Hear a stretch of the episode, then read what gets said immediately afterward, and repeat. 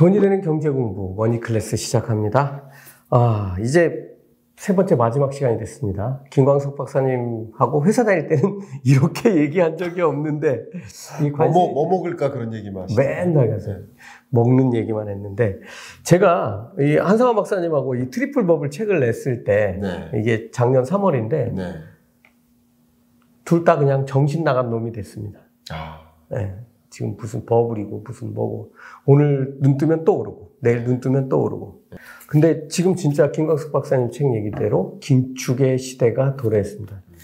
음, 트리플 버블 읽으신 분들 중에 이제 우리 구독자분들 음, 댓글들 보면 제일 무서운 얘기들 중에 하나가 정말 똑같이 돼버렸네. 아, 네, 이런 얘기였고 어, 긴축의 시대는 이제 시작이죠. 네. 네 시작인데 네. 앞으로 특히 뭐 먼 미래도 아니고 1년 아니죠. 오늘 주식시장만 알아도 부자 되겠죠. 네. 그런데 공부 하나도 안 하고 부자가 될 생각을 하면 그냥 복권을 살아가는 게 훨씬 더 나은 방법인 어, 것 같죠. 네, 네. 음. 그러니까 99%가 깨지고 있는 겁니다. 네. 어, 마지막 시간인데요. 제가 어, 좀 미래, 조금 앞으로의 세계에 대해서 좀 여쭤보려고 합니다. 네. 어, 다 맞지는 않을 수도 있지만 우리가 그런 세상을 상상할 수 없다면 아무 준비도 할 수가 없죠. 그렇죠. 네. 제가 하와이에 지난주에 다녀왔습니다. 그 방송을 쉬었더니 구독자 수가 정체돼 있어요. 아, 그래요? 예. 저도 좀 같이 가주시지. 뭐하러 가시요 그냥 다른 세미나 갔어요. 아 그랬습니다. 예. 진짜 미국 물가에 깜짝 놀랐습니다. 네.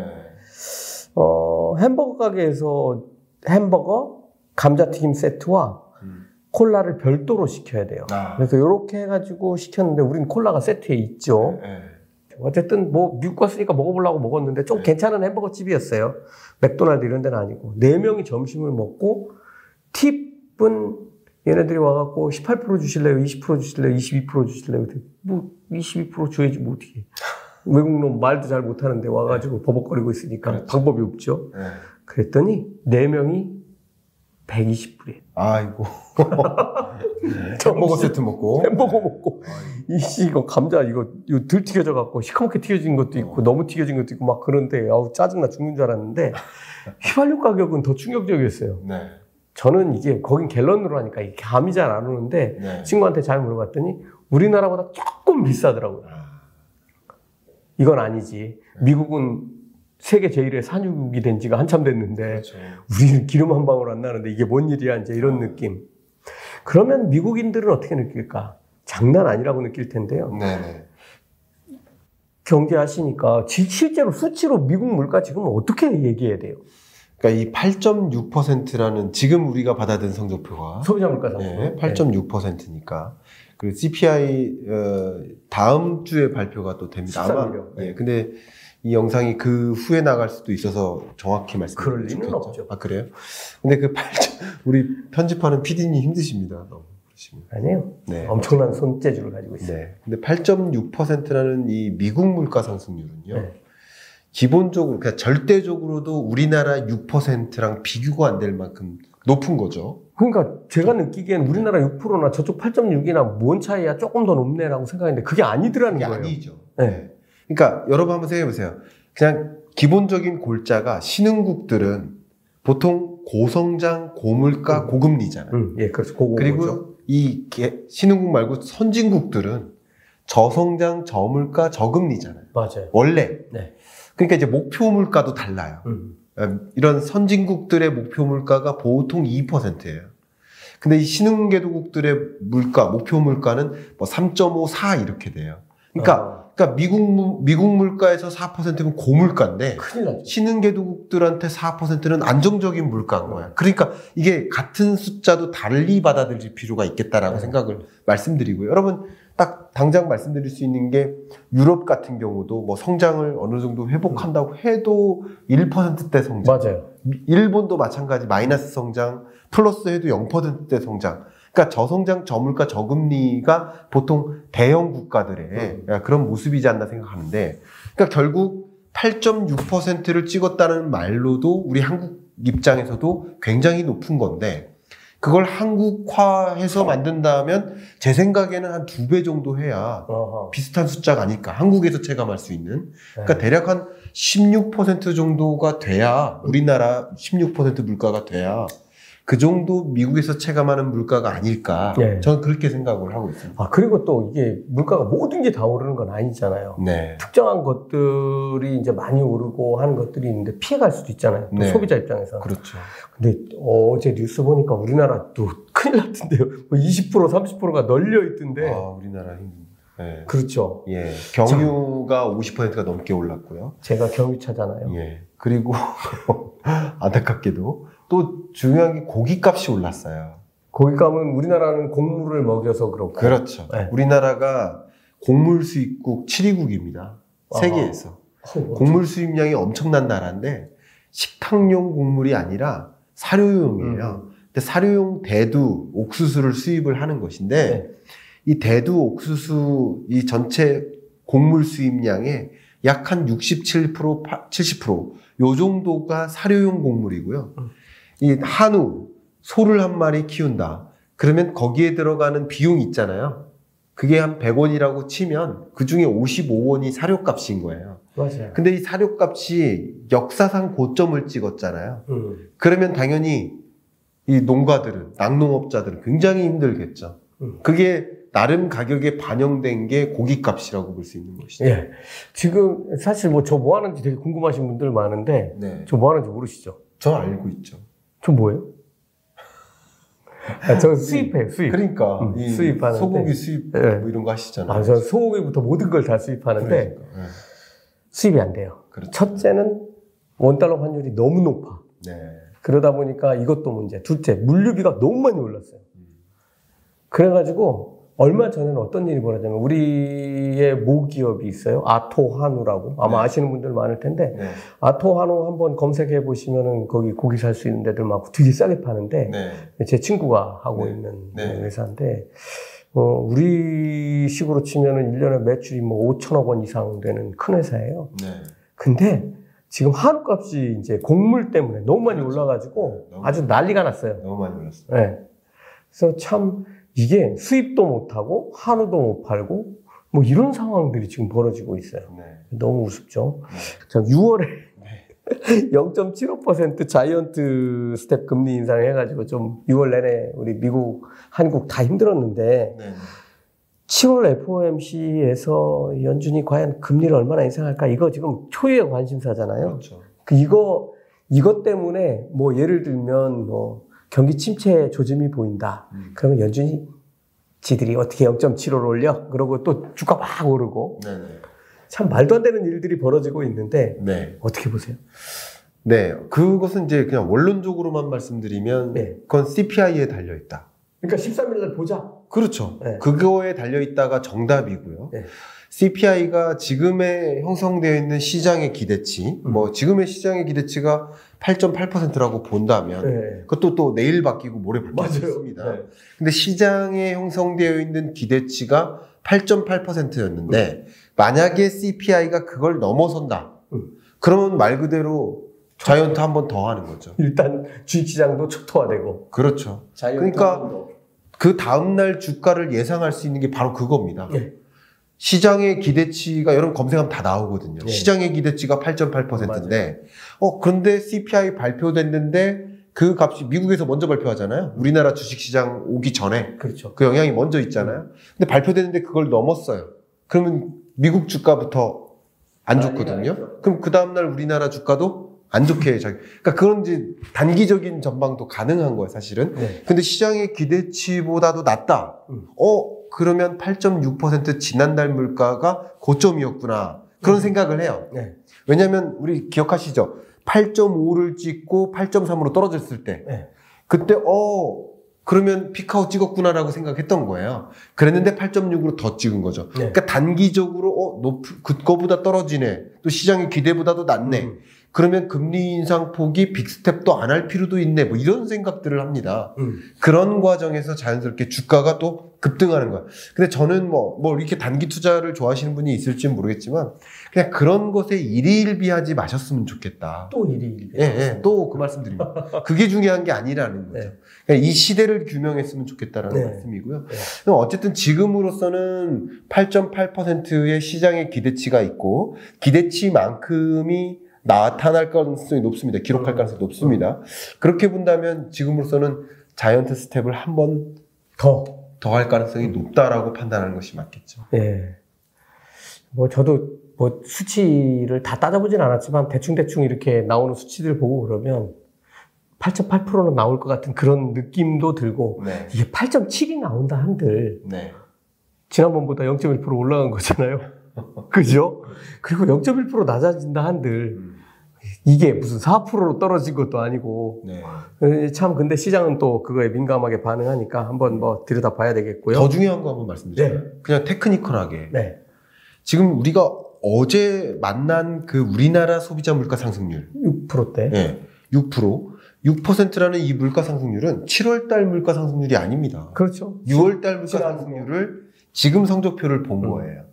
마찬가지로 다음 주에 볼 미국 물가 상승률도 7월 달 물가가 아니라는 거죠. 지난달 거죠. 그러면 국제 유가도 여러분 떨어졌다고 생각하시잖아요. 지금 떨어지기 지금 단기적으로 전쟁이 종식될 것 같아 하면서 이렇게 떨어졌었거든요. 근데 그러니까 어 이제 물가 좀 떨어질 거 아니야라고 기대하시지만 지금 우리가 만날 그 물가 상승률, 미국의 물가 상승률 7월 달 물가가 아니라는 거죠. 네. 그런 것을 생각해 본다면 어 8.6보다도 더 높아질 수 있겠네. 8.6%가 5월 달이잖아요. 그러니까 6월 달 물가 상승률을 다음 주에 만나는 거예요. 미국 음. 물가 상승률을. 그런 테크니컬한 것까지 생각해 보면 6월 달까지는 아, 물가 상승세가 어, 8.8 뭐 이 정도로 더 높을 수 있겠네라고 생각할 수도 있는 거죠. 예, 알겠습니다. 아, 근데 이게 이제 7월 그렇게 되면은 물가 상승률에 따라서 이제 FOMC 금리 인상 걱정하시는 분들 많고 특히 기술주 투자하시고 지금 마음 상한 분들 되게 많거든요. 네. 어, 근데 8월에는 없고 9월에 FOMC가 다시 이제 있잖아요. 네.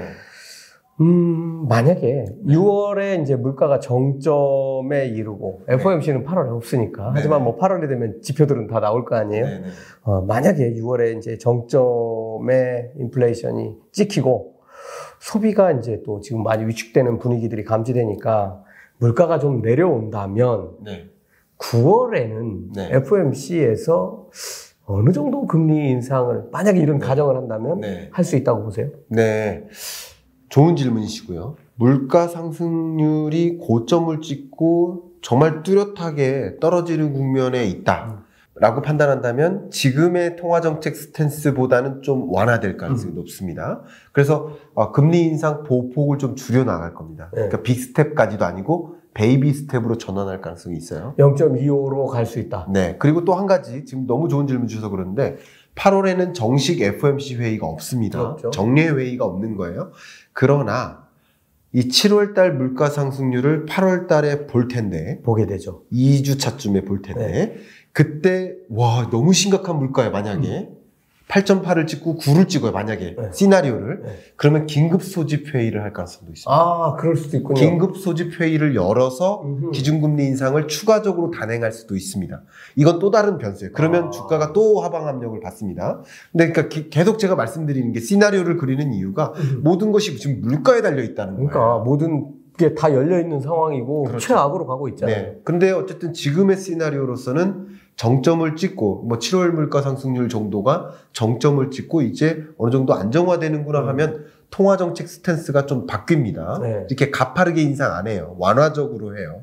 그러면 어떻게 보면 기준금리 인상의 고점 6월 FOMC 결과에서는 어쨌든 23년 중반까지 3.75까지 올리겠다라고 했는데 네. 그것도 이렇게 하향 안정화 될 수 있어요. 네. 그러니까 이조차도 목표가 내려갈 수 있다. 그렇죠. 목표치도 내려갈 수 있어요. 네. 속도도 떨어지고 목표치도 떨어지고 물가가 생각보다 빨리 잡혔네.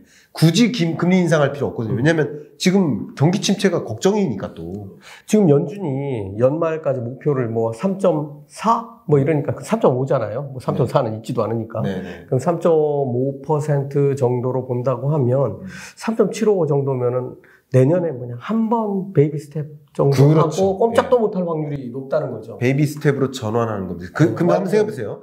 그때쯤이면 어떤 경제 여건이냐면 물가 상승률은 잡혀요.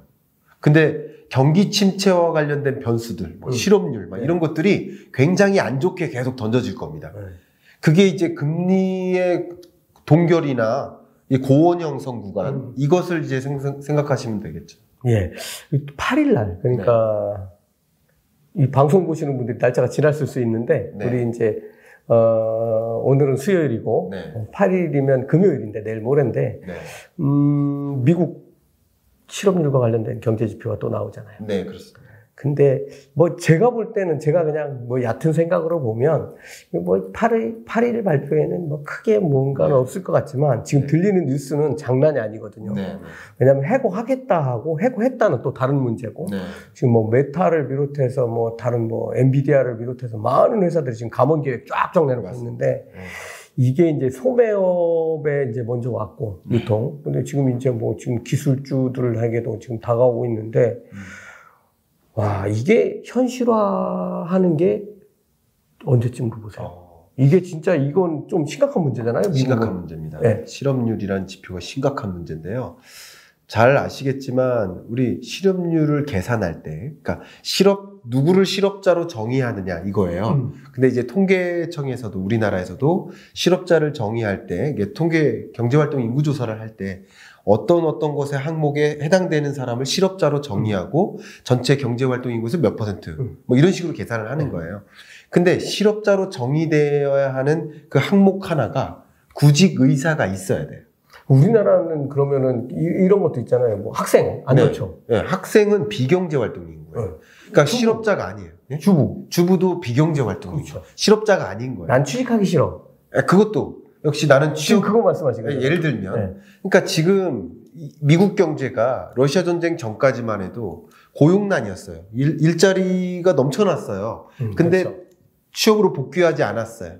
왜냐하면 코로나19도 불안하고 음. 그리고 실업수당 받으니까 이것 이거나 이래서 뭐나 비슷해요. 그러니까 미국의 복지의 역습인 거야 쉽게 말해 이게 네. 복지의 역설이에요. 고용 시장으로 안 돌아와요. 그래서 인력 부족이 난리였어요. 그게 또 물가 상승을 부추겼던 음. 거예요. 인력이 부족하니까 인건비가 올라가고 음. 그게 반영되니까 물가가 또 올라갔던 거예요. 자 그런 현상들이 맞물렸는데 지금은 앞에 말씀드렸던 것처럼 이제 물가가 너무 치솟으니까 안 갈 수가 일을 안 하면 안 되는, 안 되는 거죠. 그러면 이 사람들이 구직을 시도해요. 지금 그런 거죠. 그러니까 그게 바로 실업자로 갑자기 전환되는 거야. 비경제 음. 활동 인구였다가 네. 이게 이게 좀 어려운 아, 표현으로 그러니까, 구직 단념자, 음. 구직 단념자라는 비경제 활동 인구였다가 갑자기 구직 의사가 생기면서 실업자가 되는 거예요. 경제 활동 인구로 바뀌는 거죠. 구직 활동을 했느냐가 중요해요. 음. 그래서 이력서를 냈느냐 그래야 이제 실업자가. 되는 거예요. 아직 시, 취업을 못했을 경우 그런 현상들이 맞물리면서 실업자가 급등합니다. 그러니까 사실은 취업해 있는 인구는 많이 줄지 않고 오히려 늘 수도 있는데 맞아요. 실업률은 올라가는 상태. 네네. 네. 이런 일이 벌어진다는 그렇죠. 거죠. 그거는 이제 약간 그 숫자를 제대로 이해해야 되는 그런 음. 순간이 오고요. 음.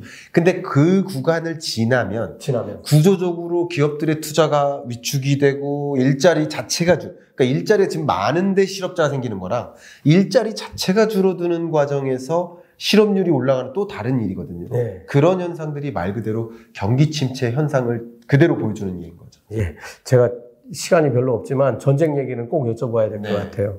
어, 뭐 짧게 이렇게 설명해 주셔도 될 것 같은데요. 지금 러시아 우크라이나 전쟁 끝날 듯 점입 가경인데요. 네.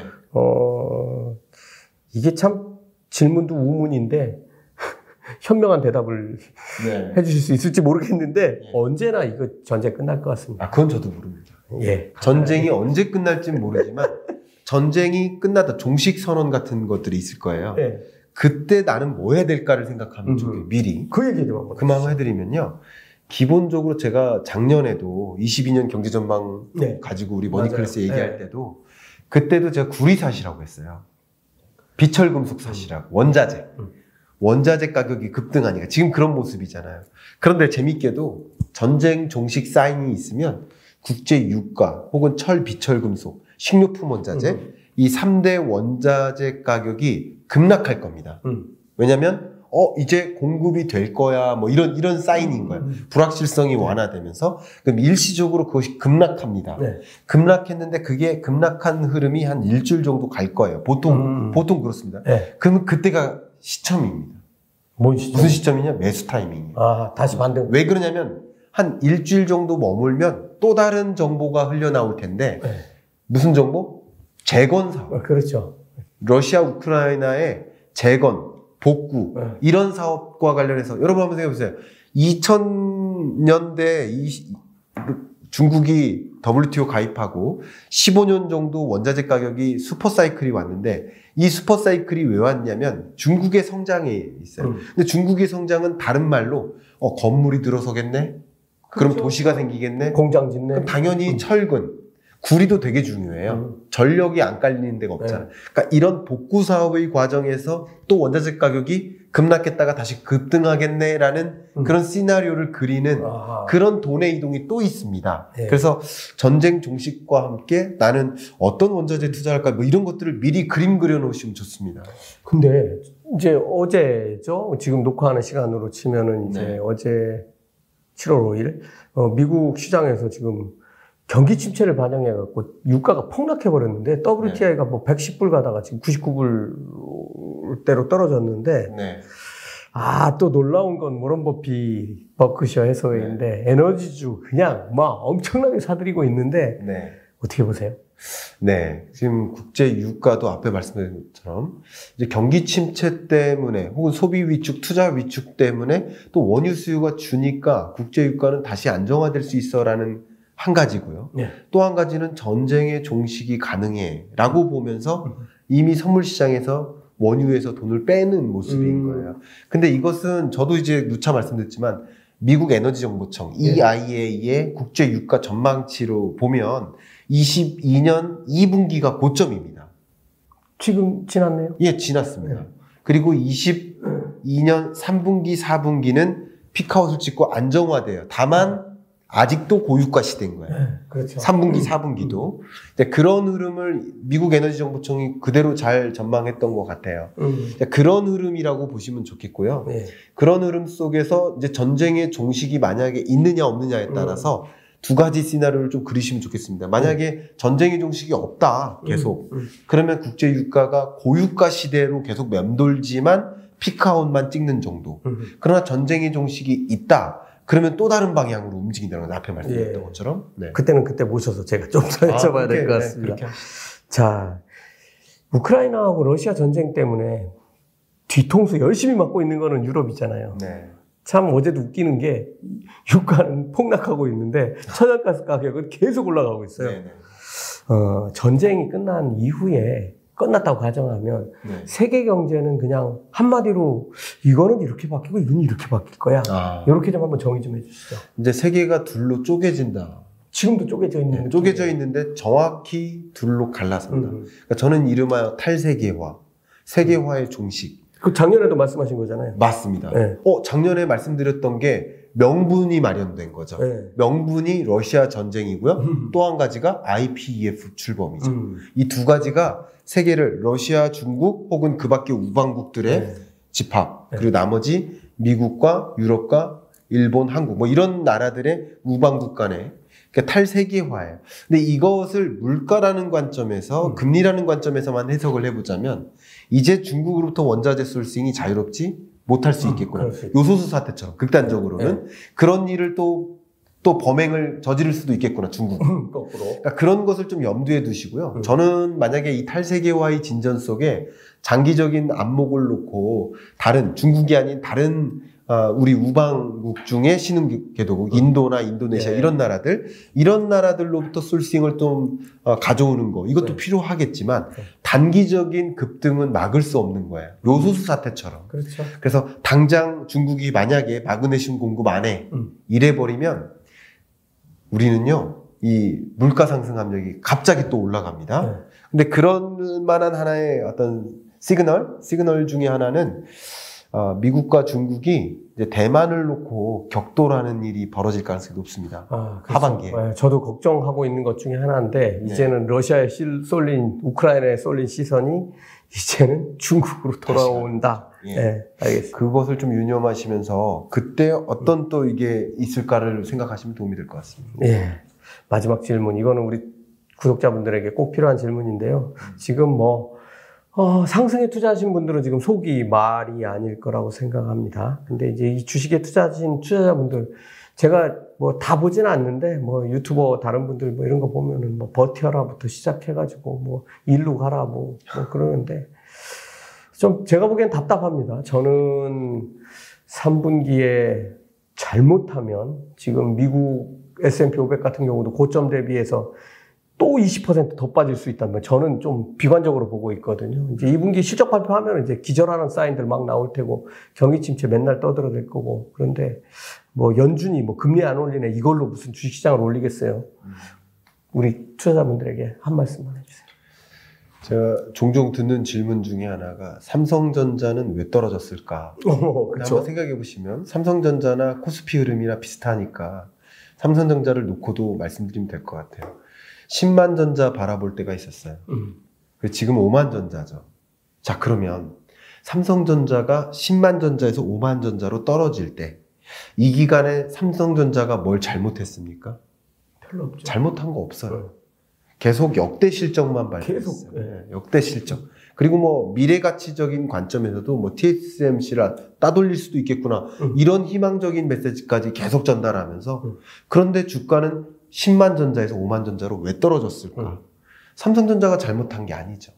삼성전자가 처해 있는 이 매크로 환경이 잘못된 거죠. 음. 그러니까 10만 전자 바라볼 때의 거시경제 여건은 제로금리로 떨어뜨릴 때였어요. 그 나홀로 올라간 게 아닌 음, 거예요. 그렇죠. 역시 5만 전자로 떨어진 지금은 금리를 빅스텝 자이언트 스텝을 단행하는 시점인 거예요. 네.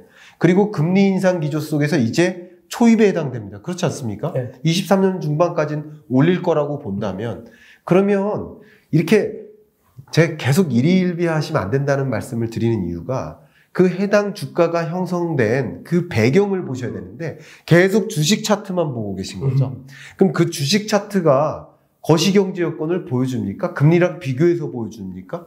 전혀 안 보여주거든요. 아무것도 없죠. 근데 주식 차트만 보면서 어 이제 저점이다. 주식 차트 안에서 이게 저점인지 여부를 보여주지 않아요. 역사상 저점인 게 중요한 게 아니에요.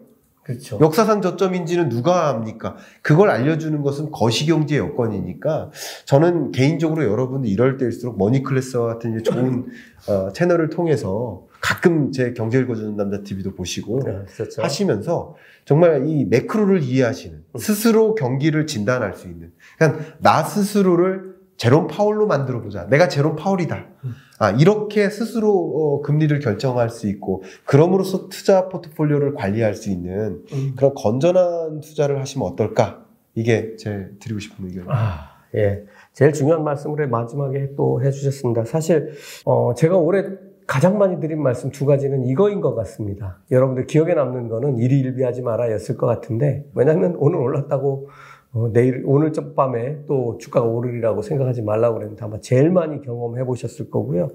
두 번째는 종목은 절대로 경제를 이길 수 없다고 말씀드렸습니다. 지금 김 박사님께서 해주신 말씀 딱 그겁니다. 어, 하지만 또 이런 것도 있습니다. 좋은 종목을 골라서 이렇게 경제가 안 좋을 때 투자를 시작하면 나도 완전히 다른 삶을 살 수 있다. 김 박사님 오늘 감사합니다. 뭐 긴 시간 동안 너무 네. 즐겁고 재밌고 낄낄거려가면서 이게 지금 낄낄거릴 상황이 전혀 네. 아닌데 네. 아또 저도 어, 그동안 제 생각 정립해 볼 수 있었고 박사님 좋은 말씀으로 또 공부 한 단계에서 level up 됐습니다. 아, 저도, 다음번에 또 level up 시켜주러 아, 오실 예, 거죠? 저도 좋은 채널 이렇게 출연 시켜주셔서 감사하고요. 자주 불러주십시오. 자주 못 오시면서 뭘 자주 부르래요? 자주 오시기로 약속한 겁니다. 예.